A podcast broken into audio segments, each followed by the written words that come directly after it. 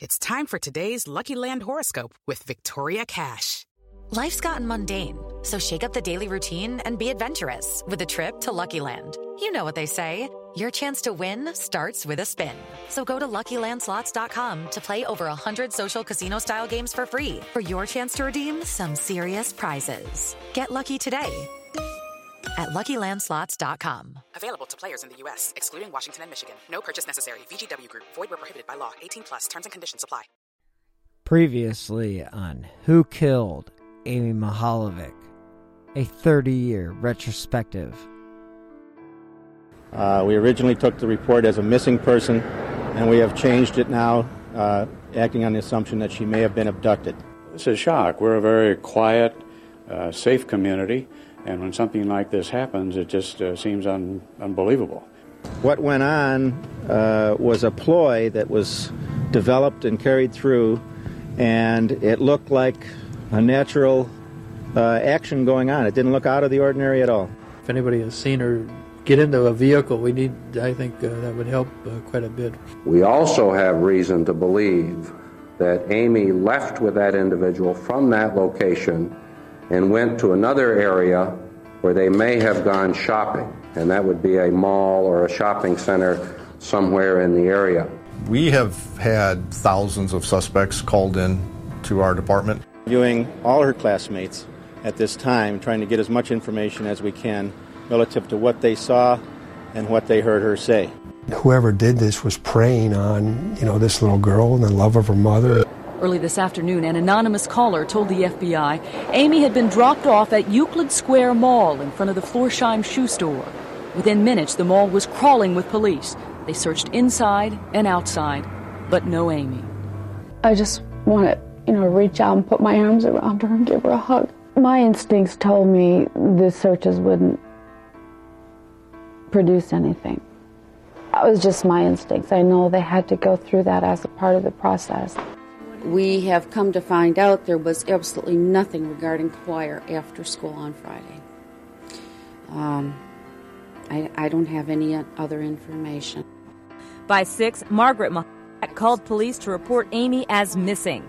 Tonight, Bay Village parents are keeping a watchful eye on their trick or treaters. It's kind of scary to think what happened. I'm glad we have our parents with us. Anybody who knew Margaret well to contact us.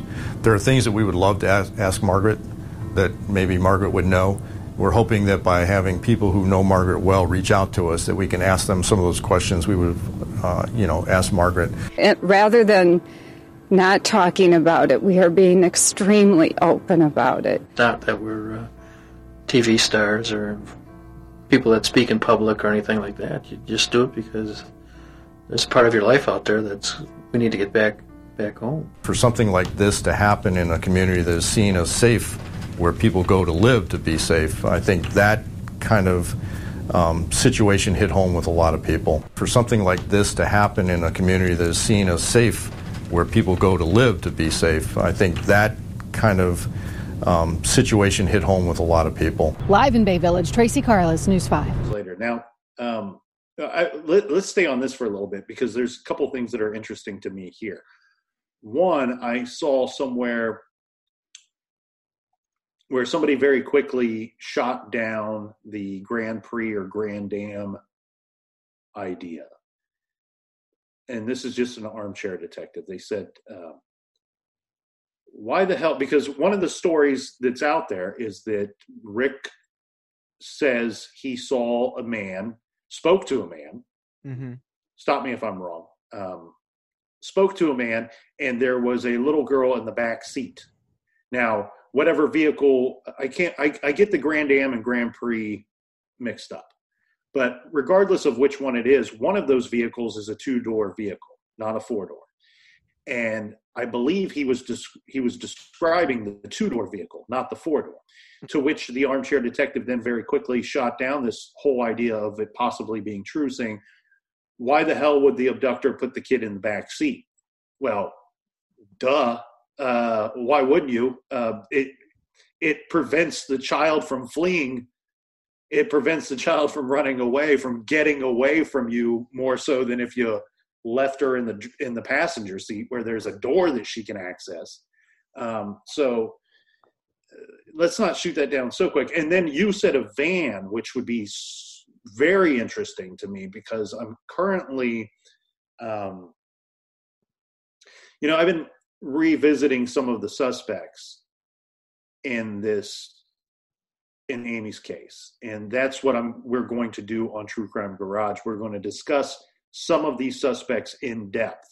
And one person that keeps that I keep pulling off of the show that, that that may or may not make it on the show is an individual that very likely would have been driving a van at this time.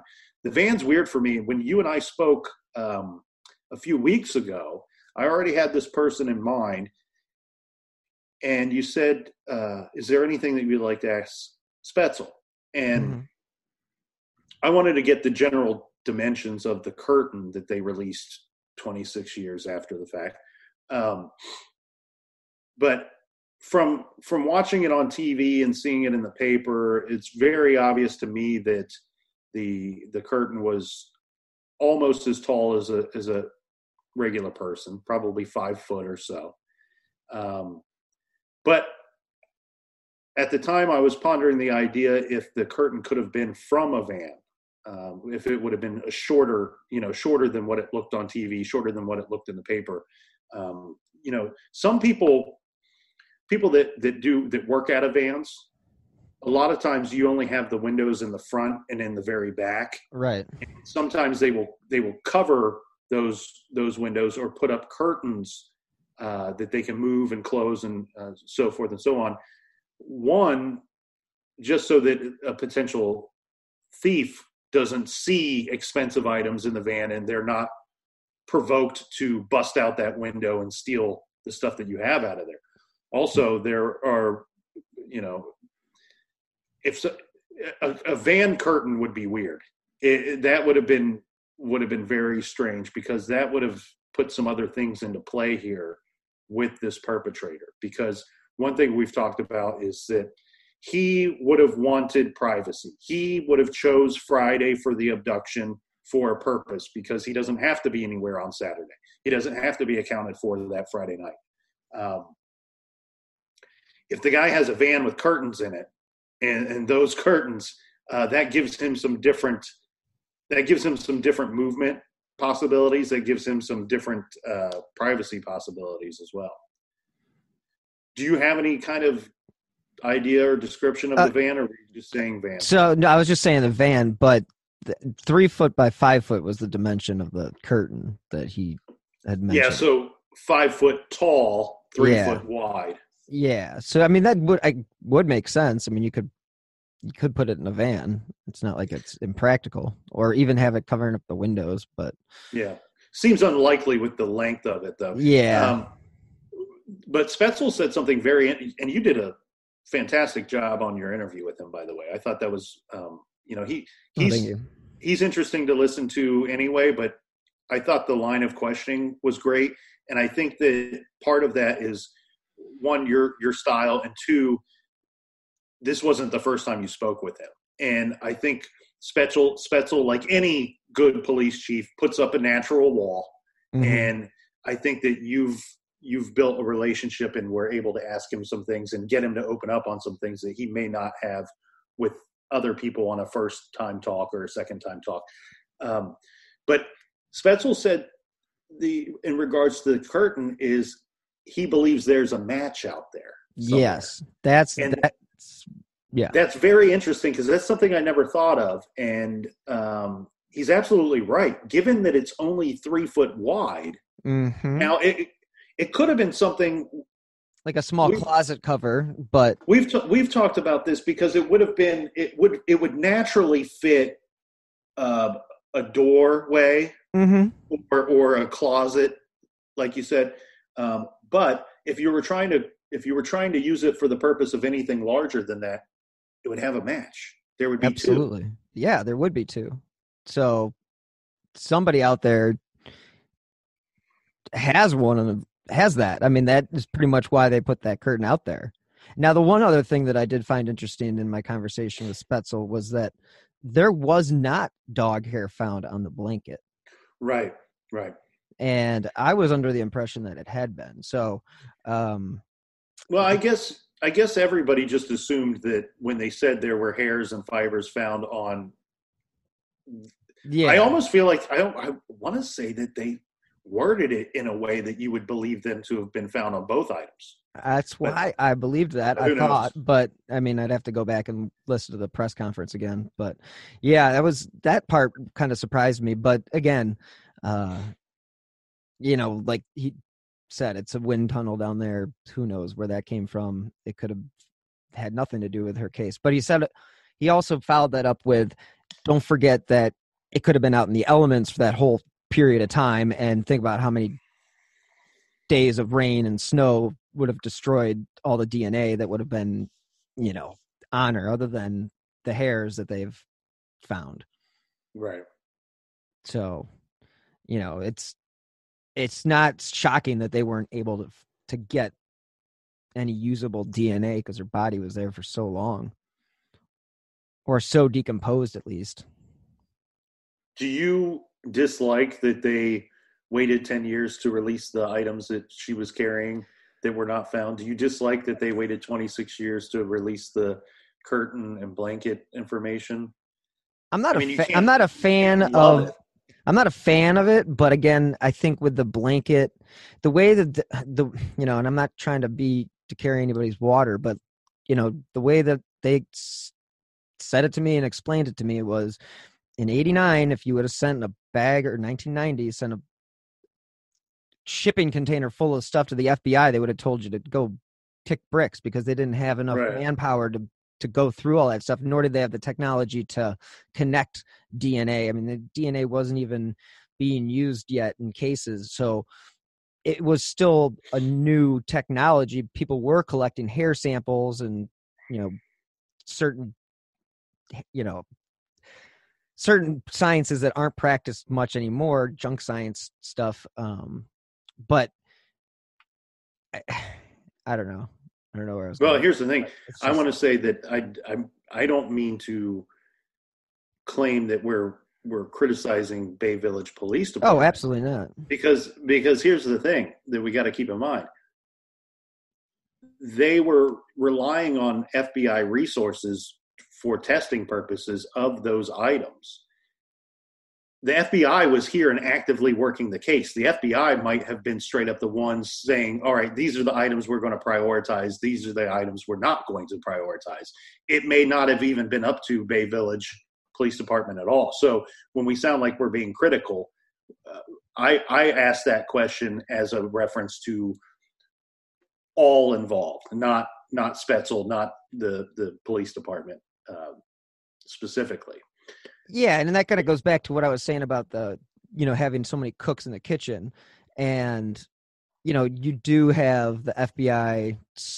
You know, you got to figure when the FBI rolls in, and you are you are a small department, you are going to take a lot of your advice from the FBI, and if the FBI is telling you, no, you know, we got to prioritize this, that, or the other, or you know they're the ones that also probably made the call about releasing the sketch because there was pushback from the bay village police on that but again they didn't have much to go on so they had to release it anyway Well, and the and the famous, the one that I refer to as the famous composite uh, flyer that was released to everybody and on the news, the one that everybody remembers to this day, was an FBI sketch artist. Um, and here's the thing we got to keep in mind too. It was known.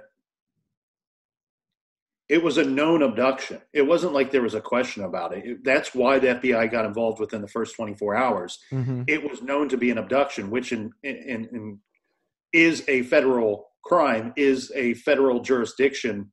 They may have had the lead on this case from, you know, or early on, or from time to time, or for the whole thing. Who knows? Um, and it's not. It's not Spaetzel's job or the FBI's job or Dick Wren's job or anybody's job to explain to us the chain of command No. on this whole thing. Um, I, where okay let's I, well, I am never i never really answered your question though about being frustrated over the 10 years Right. 26 years.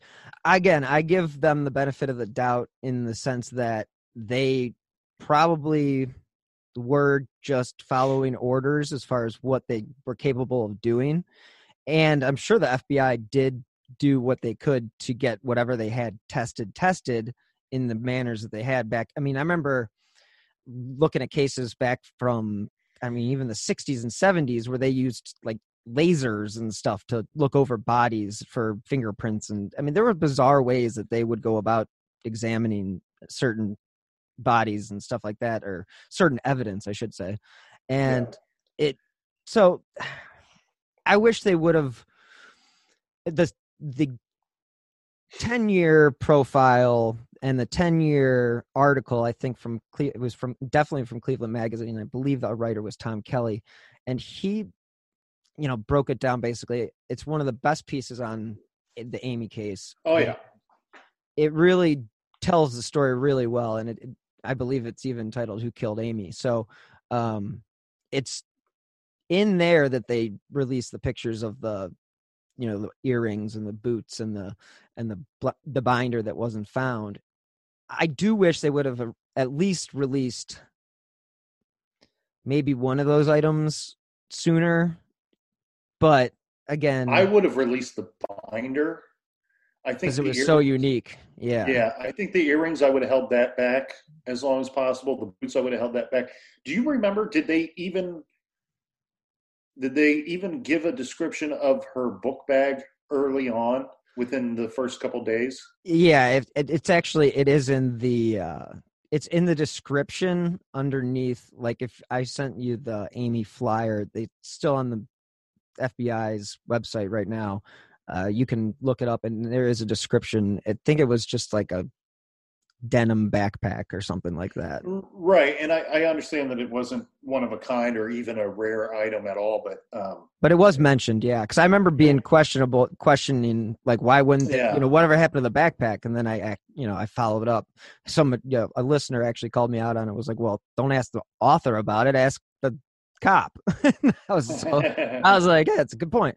So yeah, when I asked I asked Spaetzel, you know, about the backpack and yeah, they had released it, but they didn't put it in picture form because it wasn't in their opinion, and it may not have been their opinion, but you know, they didn't find it unique enough to put it out, put it out there. And right. I can recall even thinking back though to like when I was a kid, I do remember girls carrying those denim backpacks, like the bleach, whitewashed jean backpacks or denim backpacks. Like I can picture it in my head. But yeah, but I'm glad that they released that immediately because even though it's not a uh, one of a kind or a rare item, it's also the way you describe it and the way what you just said is perfect. That's why you released the description of that item because you just described it as being a quote unquote girl's backpack. You know, anybody, yeah. a boy, a boy, man, or woman would look at that backpack and assume it to be a girl. So if I'm a 35 year old man with no children and I got that backpack in my possession, well, that seems weird. Yeah, it definitely wouldn't have been something that you would have kept kept around, or it would have been out of place for sure. And I do recall them, you know, the full description of the clothing. They had all that stuff out there so fast. I mean, I have all right. the old news clips, and it, you know they really did their due diligence as far as trying to get the public. I just think I think what happened maybe, and we've discussed this before, and I think we talked about it when we were at CrimeCon. I think, you know, and Spaetzel believes this too, as far as you know, he and you believe this as well. I think that the guy had intended to maybe build a relationship with her, and that he could potentially have a friend of that age, you know, friend air quotes and it did not by any means go the way that he had anticipated and that's why she was probably killed within the first 12 hours of when she was abducted. So uh yeah i i believe that um for the most part unless unless it was a specific there's a couple of suspects that I have on my list, and um, two of them wouldn't have cared to even attempted to make a relationship. Once once she got in that vehicle, She she, was was, theirs. Yeah. Um, and, And I- or- well, or at the very least, would have been assaulted and d- dropped off somewhere. Um, But both of these are individuals that have priors. Uh, And before we get into that, the stab wounds, I asked about the stab wounds because if this was a crime of, you know, impulse, like I had, I think I showed you a demonstration when we were at your meet and greet, the crime Yeah. con, about, you know, they don't believe the blunt force trauma was enough to kill her, but it was the stab wounds that were obviously that cut her carotid artery and Right. she bled out. So those were two he said since her body was so decomposed it was hard to tell how damaging or how thick and deep those wounds went but it was about an inch and a half so um you know that's just again that's just in more of the theory of he had to do it on the spot and sort of like the Wetterling case when you found out what happened to Jacob 27 years later that he was shot like five minutes after he was taken basically. I mean it wasn't five minutes but it was like within the hour. And you know that's where i it, it- the way that the autopsy reads and the way that that the attack sounds, it it had to have played out where it was reactionary. mm-hmm, agreed. It, like you said, I, I it could be impulsive, it could be a, a- impulse, um, but definitely reactionary to the point where she was fighting back or not going along with whatever he wanted at that moment and that's when he killed her. And i think that's a big part of why a lot of people wonder if if this is just straight up a one-off right and you know i've i have been critical of robert Ressler for basically saying without saying that billy strunak killed amy Mihaljevic because there's never been another crime like that on the books in bay village since then and he's Right. dead um meaning billy strunak is dead Mhm. um well Resslers dead too but, right. That's why I wanted to be to specify. But um, I think that I think that Ressler looked at a lot of these, uh, had done so many of these types of crimes that I think he absolutely believed that this person would have done this again and again and again, and he may have just been wrong on that. And uh, if he was right, then maybe it was Billy Strunak. But uh, I think that if if he if it wasn't Billy Strunak, it's very likely that this person never did this again. And what I mean is, there he could be guilty of other crimes, but never murdered right Yeah. yeah he could absolutely be you know just uh you know one of those um yeah like he tip, dipped his toe in the water didn't like the way it felt and unfortunately he killed a little girl in the process and then scared himself straight if that's the case hmm so i mean did you i mean you've looked over the the autopsy report. I mean did you see anything in there that was you know unusual or? Well, I don't know this to the joke that I like to say on my show is I don't know science. you know Um, you know computer because you went to school for computer. Right, right. i know your show Um, well enough to do, to know that. but the uh, I'm not going to pretend to understand science or anything like that uh, here at this moment. But there was ethanol. Um, am I right? There was. I'm not looking at the autopsy right now, but um, I believe there was a, some very small trace amount of ethanol in her system. And again, I don't understand how the body decomposes. I don't understand what gases would form inside a body. Um, but that to me seemed strange. Um, are you pulling it up? yeah i'm trying to i'm trying to figure out which what i named it but yeah the uh I'm gonna I'm gonna find it too. And I believe it's on the last page. yeah with all the Yeah, ethanol. Um, 0.02. Hmm. That's you like, see that on page? Uh, on yeah, report of toxicology laboratory findings. Um, none detected, none detected, none detected on a whole bunch of stuff here, and then then 0.02 on ethanol. I I knew I failed to do this, but I've said it to you at one point. I was going to find somebody that could answer that question for us. Right. Is that because I have reviewed enough of these autopsy reports that that's I've seen several of them that that are zero, that none detected for ethanol. Yeah, like Um, like you're wondering if it's a natural part of decomposition or something like that.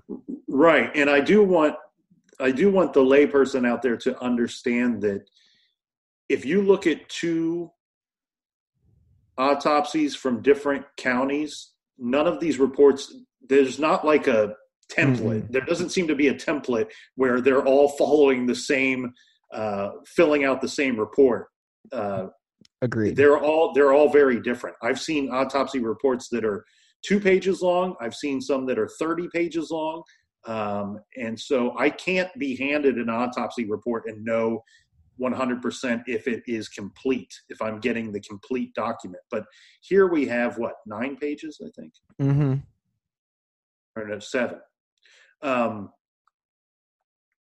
but yeah, so there is ethanol detected. Now that would mean that a possibility could be um, alcohol, right? Mm-hmm. um, alcohol in her system. And that kind of plays into the idea of, well, maybe we could have a relationship or maybe we could create a friendship in this one meeting here.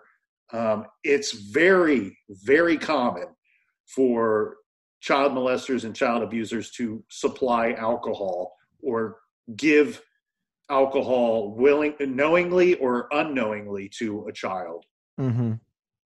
to bring down their inhibitions or to make them more compliant uh, to what they're about to attempt to do.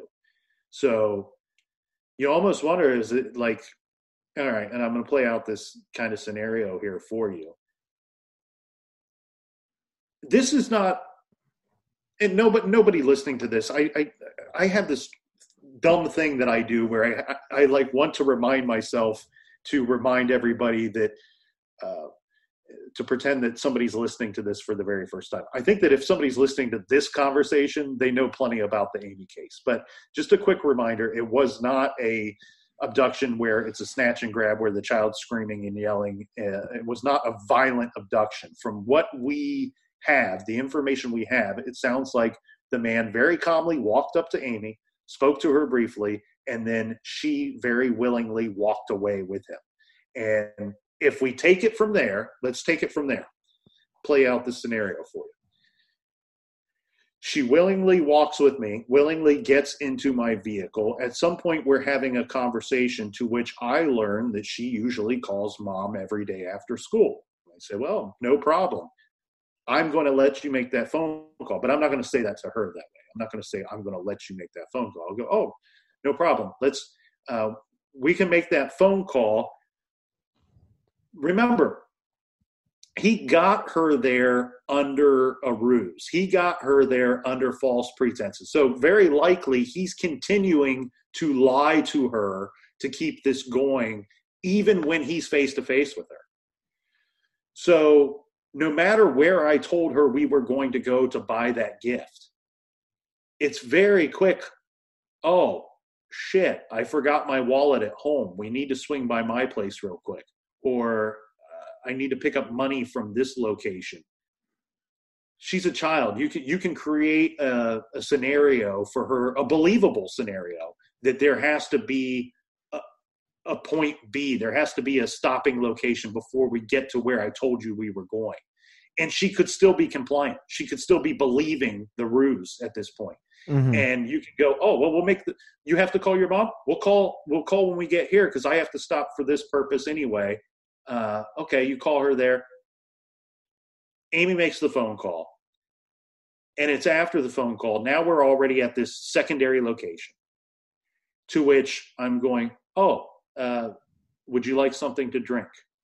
Would you like some juice? Would you like a soda? I've already put a little bit of alcohol in there Right. for the kid. And then at some point, as the as the hours drag on, Amy figures out this guy isn't who he says he is. We're not going shopping. We're not buying a gift for my mom. And she is no longer compliant with the whole ruse, no longer playing along with this this scenario that he's created for her. And she decides to fight back, and he reacts to her fighting back, and and she ends up dead. Um, that's not that's not terribly unlikely. That could very well be how the whole thing played out. Yeah. Yeah, I'm looking at you know this. uh I'm just looking at the coroner's report, and you know I'm not going to get too graphic, but as far as the wounds go, um it's pretty. It's pretty bad.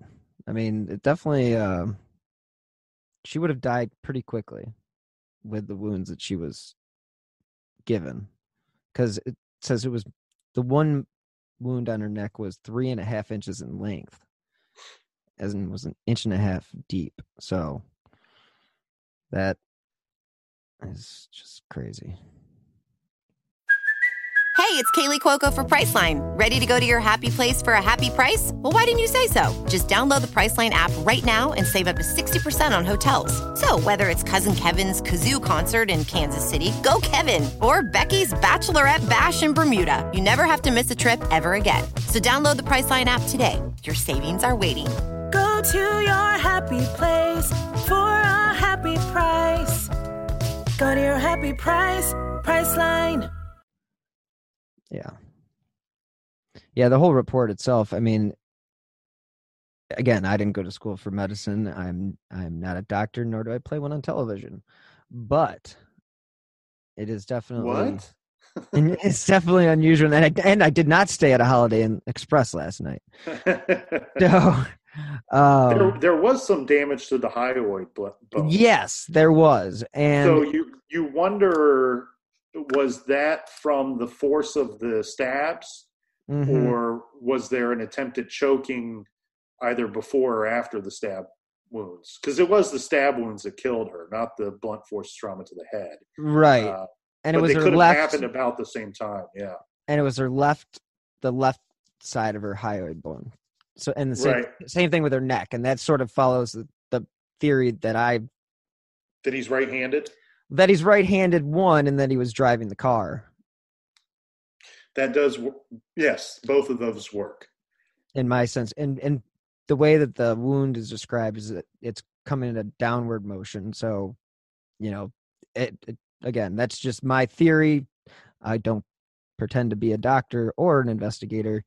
I just that just seems like the wounds sound like something one she's freaking the fuck out and two this needs to be controlled now and this is how it's going to be controlled so and then there was a post-mortem stab wound to the chest area and that one's weird Well, yeah, it's weird, but um, I'm going to take think- you to.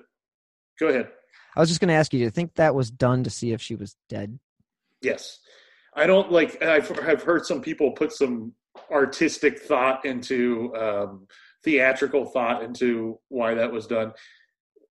I'm going to reference a case that your listeners are very familiar with the the uh, Colonial Parkway murders. Okay. in that first double homicide, there was overkill, but there was also like what would appear to be multiple attempts of killing a person different ways. Almost like the killer was found themselves in a trial and error situation on the spot. Right. Like I'm murdering somebody. I've never done it before. I'm going to, and, and, and forgive me, the details aside, because this is probably wrong. But I shoot, stab, choke, whatever. I'm just going to do whatever I've seen on TV until something works, uh, because I've never done this before. And that's what I see with Amy's situation: blunt force trauma to the head, stab wounds to the neck, possible choking involved, and then there's a post mortem stab wound to the to the chest it's uh did I do this and did I do it right? And is, is she actually dead? That that almost goes to the the one off situation as well. Yeah, I, I could definitely see that. And if you look at the the report a little bit more deeply too, you can see that there weren't any injuries to her uh Her fingernails? no or um I'm trying to keep it as PC as possible. There just there doesn't look like there was any sexual assault. Right, right. There's And no the se- there is no injury to the external or internal fill in the blank. And where, where the sexual assault idea comes up is that it appears she was redressed. Right. Um, and now I don't know because I've not seen the clothing, her clothing in person that was found on her body when she when she was found. But we do know that there's certain a certain amount of damage to her body if if I mean there there would have been a lot of blood wherever she was killed there would have been a lot of blood. So if you find her and there's no blood or little blood on her clothing then one could believe that she was undressed or or um, or wearing very little clothing at the time of the murder, which would then which then means there was some level of a sexual assault. Yeah. I mean, again, yeah, I believe, and everybody believes that this was definitely a sexual, sexually motivated crime. I don't know if he ever got the opportunity to do anything.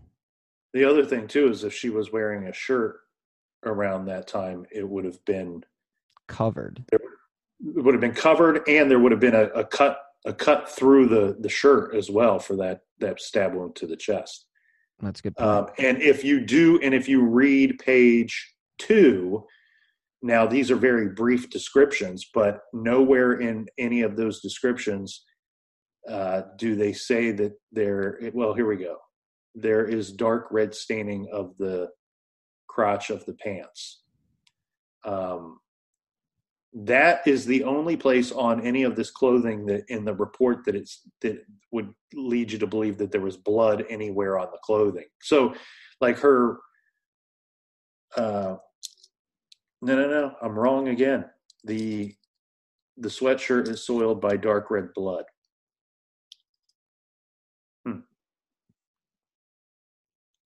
Yeah, I mean, so we don't know what that means we don't know we know that it's obviously there was some blood on the sweatshirt we don't know we can't say if it was covered we can't say if it was a small amount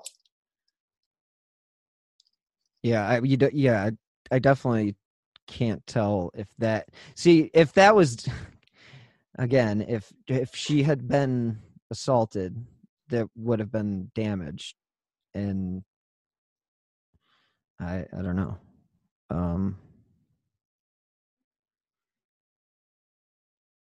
I don't know. This is. I feel kind of gross talking about this. yeah yeah i've you this conversation has led me to open and close this yeah, file four times yeah, um, and i think i'm going to close it and yeah. We'll move for, on. good, for good for a while Yeah, because we're not doctors, and we're not going to pretend to be doctors. And like, what, like, what the fuck do we know about that shit? Um, I mean, I, I'm, I'll cut some of that stuff out because it's pointless. yeah I mean, you'll, cl- just- you'll clean that up I'll cut that out mostly because we don't really say anything because we don't know anything about what the fuck do we know? We're fucking podcasters. The fuck? How the hell are we supposed to be able to decipher what a freaking uh, coroner's report is supposed to be? But one question I wanted to ask you about Amy and being in Columbus and knowing that your father was in law enforcement, did that make the case? Did he approach you guys or did he approach? I'm sorry. Let's we'll, we'll cut that out. Uh, having a father in law enforcement, did you feel like he was more aware of what was going on up here in Cleveland and he was more conscientious of what you were up to down in Columbus because of that? Or was that not something that ever came up? So my father actually worked homicide cases and kidnappings and you know anything you can think of. Um, my father was on a smaller police force, and from the way that I understand it, there were multiple detectives on the police force, and each one of them kind of had their area of expertise. Okay. However, there was always a detective on call. And if you caught a call, it didn't matter if you were a burglary detective or a homicide detective or um, family relations detective or any any different area of expertise that you can think of. It didn't matter if you caught the call when you were on call, that was your case. So even if you were a burglary detective and it was a homicide, that was your case. You worked it. Um, now, you being a small department, you're going to work with the other detectives on the case, but you'd have the lead.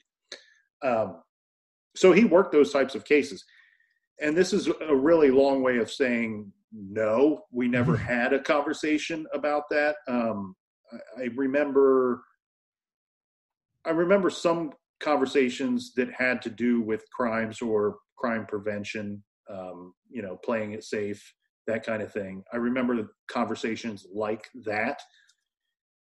I do, however, remember a time of hearing my parents discussing a uh, child abduction. Uh, like they're, you know, they're in the other room kind of mm-hmm. thing. And I don't recall, I would have been, it would have been around the time that Amy was abducted roughly. I'm saying roughly because you know you and i are the same age and looking back to your childhood you can you can you can pile up two or three years and say that it was about the same time period. Um, but i do recall at one point hearing my parents discussing the abduction of a child and i don't know if it was amy's i don't know if it was something they read in the newspaper or if it was something that was local. But i recall one of them saying um, should we talk to the kids about this. Hmm. And I remember my name coming up specifically because I was the oldest, and um, one of them saying, "Well, we don't need to talk to Nick because he's a boy." Mm, and I, I, don't know.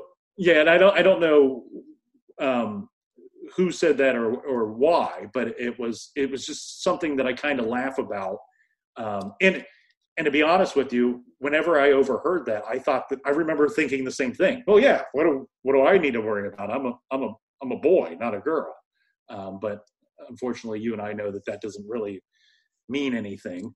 Um, but it was you know it was the 80s, was the early 90s. That's how we kind of thought back then.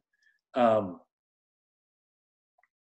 yeah, Amy's case did not hit home as much here in Columbus like it did obviously up in Northeast Ohio. Um, it it was in and out of the news from what I recall, but it wasn't.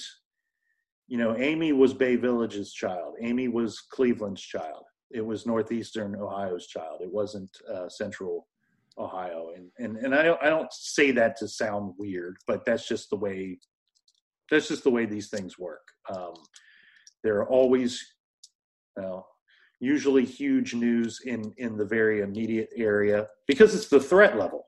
Right. That's that's uh, you know as much as the community wants to bring the child home, as much as the community wants to solve the case after we can't bring her home. Um, it's also the immediate threat level is is the concern.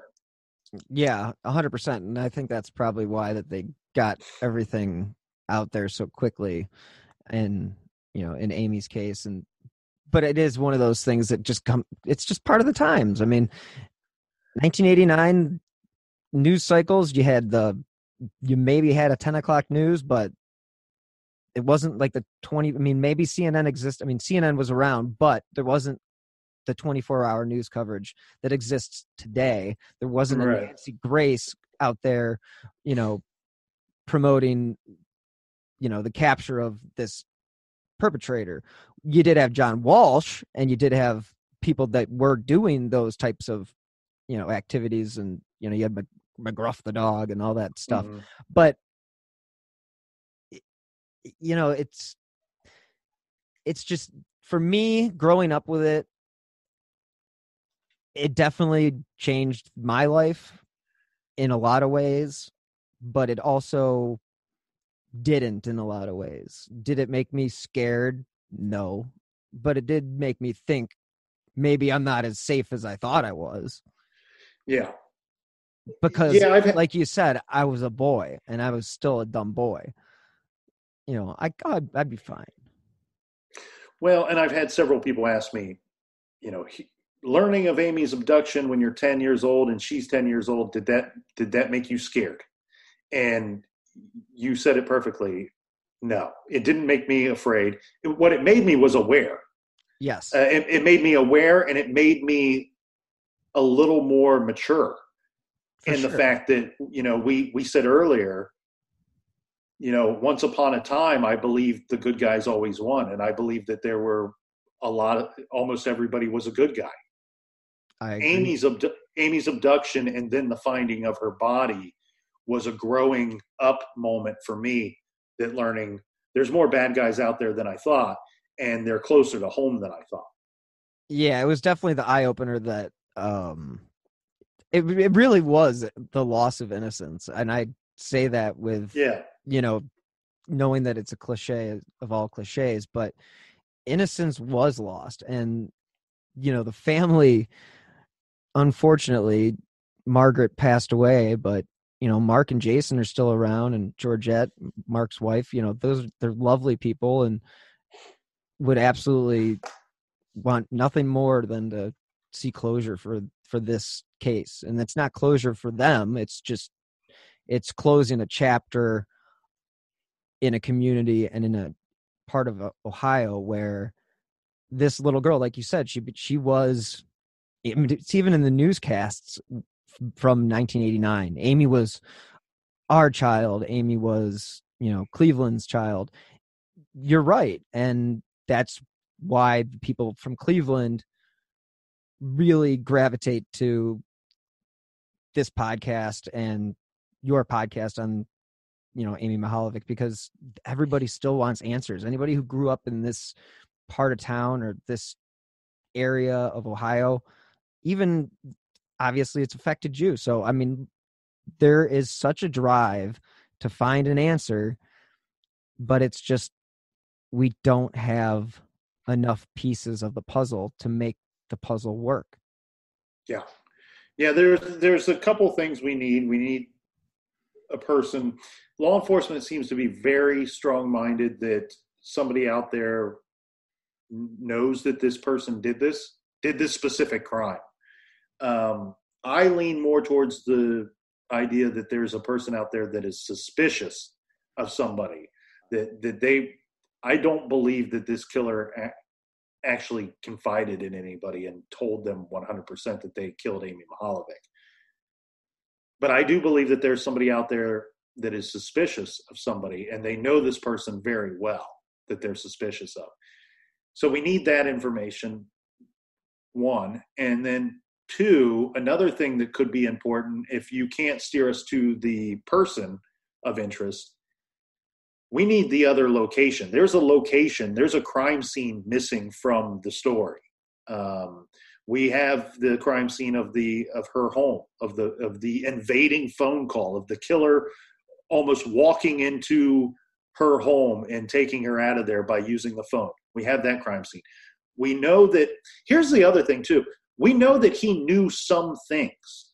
Where where law enforcement say they believe that he is familiar enough with Bay Village to know some things to feel comfortable there but he's not from there because he would be recognized. This is somebody that had a general understanding of the middle school of the shopping plaza the distance between the two and that amy would have the ability to get there on her own so this individual has some familiarity with bay village but Yeah, and and but back, back back to the back to the missing piece of the puzzle is we are missing another crime scene here.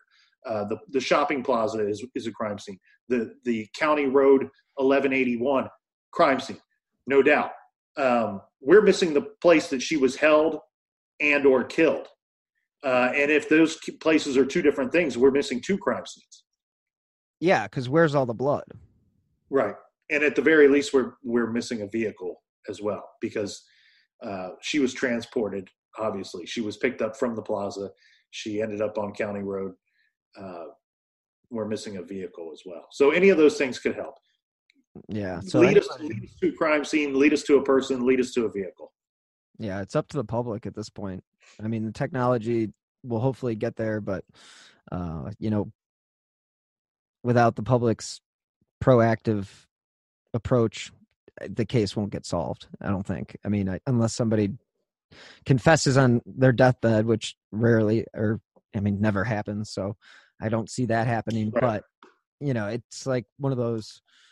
If you saw something, please contact the Bay Village Police Department. I mean, 440-871-1234. It's not that difficult. You can even be anonymous. You don't even have to tell them your name. You can just say, "Hey, I think this might be something worth looking into." And just remember, their job is to follow up on leads, not to follow up with the tipsters. Right. So just because the lead was given and you didn't hear back does not mean that it wasn't taken seriously. That's something I would recommend to anybody who's calling in a tip on any case is that don't expect to call back from the police to say, "Oh, we followed up on your lead," unless they need something else from you. So, right. it's not law enforcement giving you the cold shoulder, it's their job to go and investigate, not to keep the general public aware of the case the case's progress. Right. So final thoughts, Nick? Um, well, my final thoughts are this, and I've seen this with a bazillion other cases. These anniversaries mean something to a lot of people. Unfortunately, they're a cold, evil reminder to the family um, so my heart goes out to Mark and Jason. Uh, they're from I've never met them in person, but certainly have seen them on TV and read about them enough and heard them in interviews enough. I almost feel like I know them. So my heart and my thoughts and prayers go out to them every day, but especially around the anniversary of her abduction and then again in February of next year. But these anniversaries also mean something to the general public that it's a reminder to the public to that this isn't going to go away. And i'm glad that it's still in the news. I'm glad that it's still on tv i'm glad that you are doing a, a podcast that is started off being dedicated to this to this case. Um, so i am thankful that there are people out there reminding us that these things because that's that's one of the sadder points to me when reviewing these cases some of them do go away. Some of them disappear. And they never leave the hearts or minds or souls of the persons that they affected the most. But for everybody else it's like it never happened at some point. It, it's like a fairy tale. Um, and amy's situation is not that. And it hasn't been that for law enforcement either. So as sad as i am that it has been 30 years there is there is still some hope. There is hope in me, and I am empowered by uh, when I hear Chief Spaetzel talk about the investigation and talk about his thoughts, and by your work and, and other people's work as well. So, um, the the anniversary, to sum it up, the best. It, it, it's a it's a bad thing, and it's a good thing, and I, I hope that it brings about what we need. Yeah, and I and I would follow that up with my final thought being that it is important for your show shows like mine to keep the public aware of these types of cases. And I remember even commenting to Chief Spaetzel like about the anniversary last year and kind of knocking it to a degree like it's sort of just a media trope to you know bring out the cameras and let's go talk to the family and but what it really does and this is from the words of the chief is that it does keep the public aware of the fact that the case has not been solved and right. just because mark and jason and georgette they all know it hasn't been solved people forget people read Ressler's book they think okay well it was this guy or they uh-huh. Uh, read Renner's book and think it's this guy or you know whatever it's just I've been told by the police that everybody who's been in the media has been thoroughly vetted. So they're still looking for the help of the public to get to the bottom of this case and there there is hope you know there's a lot of hope and with the future of what spaetzel may be doing and you know what the future of the case i mean you never know i mean it's just uh i have hope that technology with the way that technology has improved from five years ago i mean just think about five years from now. I mean Right. we could be sitting here in a year talking about how it's already been solved. It could be solved in the next i mean like torsney said it could be solved today next week or you know a year. Obviously it's been over a year since i talked to him so it didn't happen within the last year unfortunately but i do have hope that the people that are invested in this case and the family that they do and will continue to you know keep pursuing the killer and closure for this uh this disaster of a oh man just i mean this is just such a tragedy. I just i can't i feel so bad for mark and i hate calling it an anniversary well not i'm not going to call it an anniversary. It's just it's a 30 year mark and it's 30 years too mo- too long that the case has gone unsolved. And i think that the public would really feel comfortable knowing that you know this person's locked up and you don't have to look over your shoulder and think maybe he's the guy that's coaching my kids or it's just you want that peace of mind a little bit brought back and i don't think that's ever going to come back fully for for anybody but um to know that one more bad guy's off the street and not hurting children would be the best scenario in my opinion. Right. right. So thanks a lot nick. I really appreciate the time on the your all your all your time on the amy stuff. You really know your your case and uh, i appreciate your show and if you haven't listened to nick's amy mihaljevic shows check them out on true crime garage you can also check them out on the stitcher app which it has all of their backlog shows so you can go back to listen to the original mihaljevic shows that you guys did as well as the recent ones that you're going to be doing this week.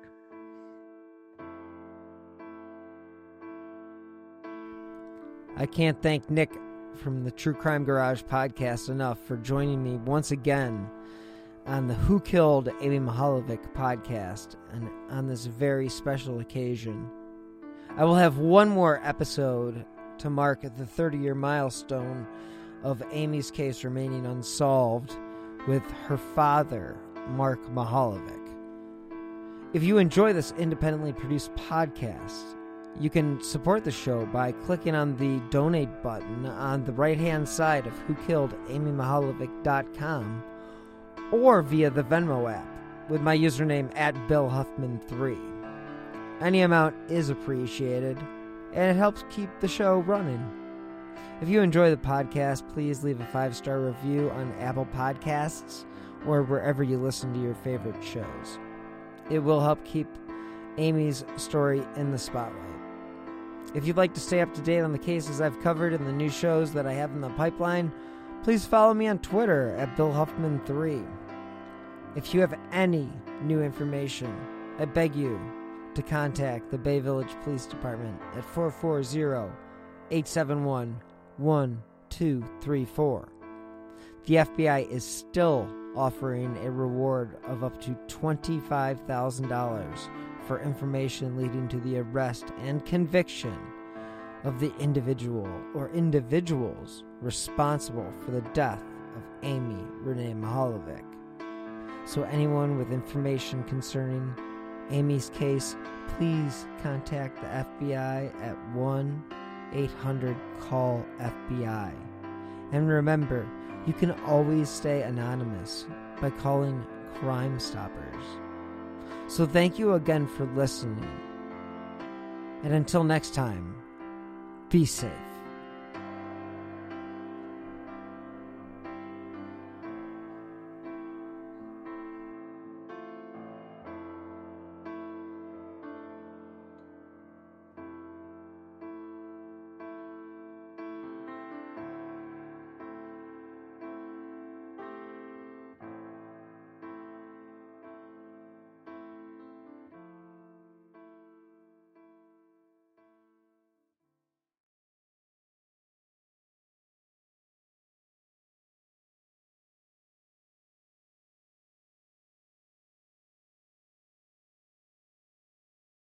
Hello, it is Ryan, and I was on a flight the other day playing one of my favorite social spin slot games on chumbacasino.com. I looked over the person sitting next to me, and you know what they were doing? They were also playing Chumba Casino. Coincidence? I think not. Everybody's loving having fun with it. Chumba Casino is home to hundreds of casino style games that you can play for free anytime, anywhere even at 30,000 feet. So sign up now at ChumbaCasino.com to claim your free welcome bonus. That's ChumbaCasino.com and live the Chumba life. No purchase necessary. VGW. Void were prohibited by law. See terms and conditions. 18 plus. Hello, everyone. My name is Tom Kearns, and I host the Anglo Saxon England podcast, where I cover the history and culture of England from the departure of the Romans in the 5th century to the Norman conquest in 1066. So far, we've surveyed the collapse of Roman rule in Britain, the migration of the Anglo Saxons, and the history of Northumbria from its beginnings in the mists of legend to its destruction at the hands of Viking raiders in the 9th century. I hope you'll come and give it a go.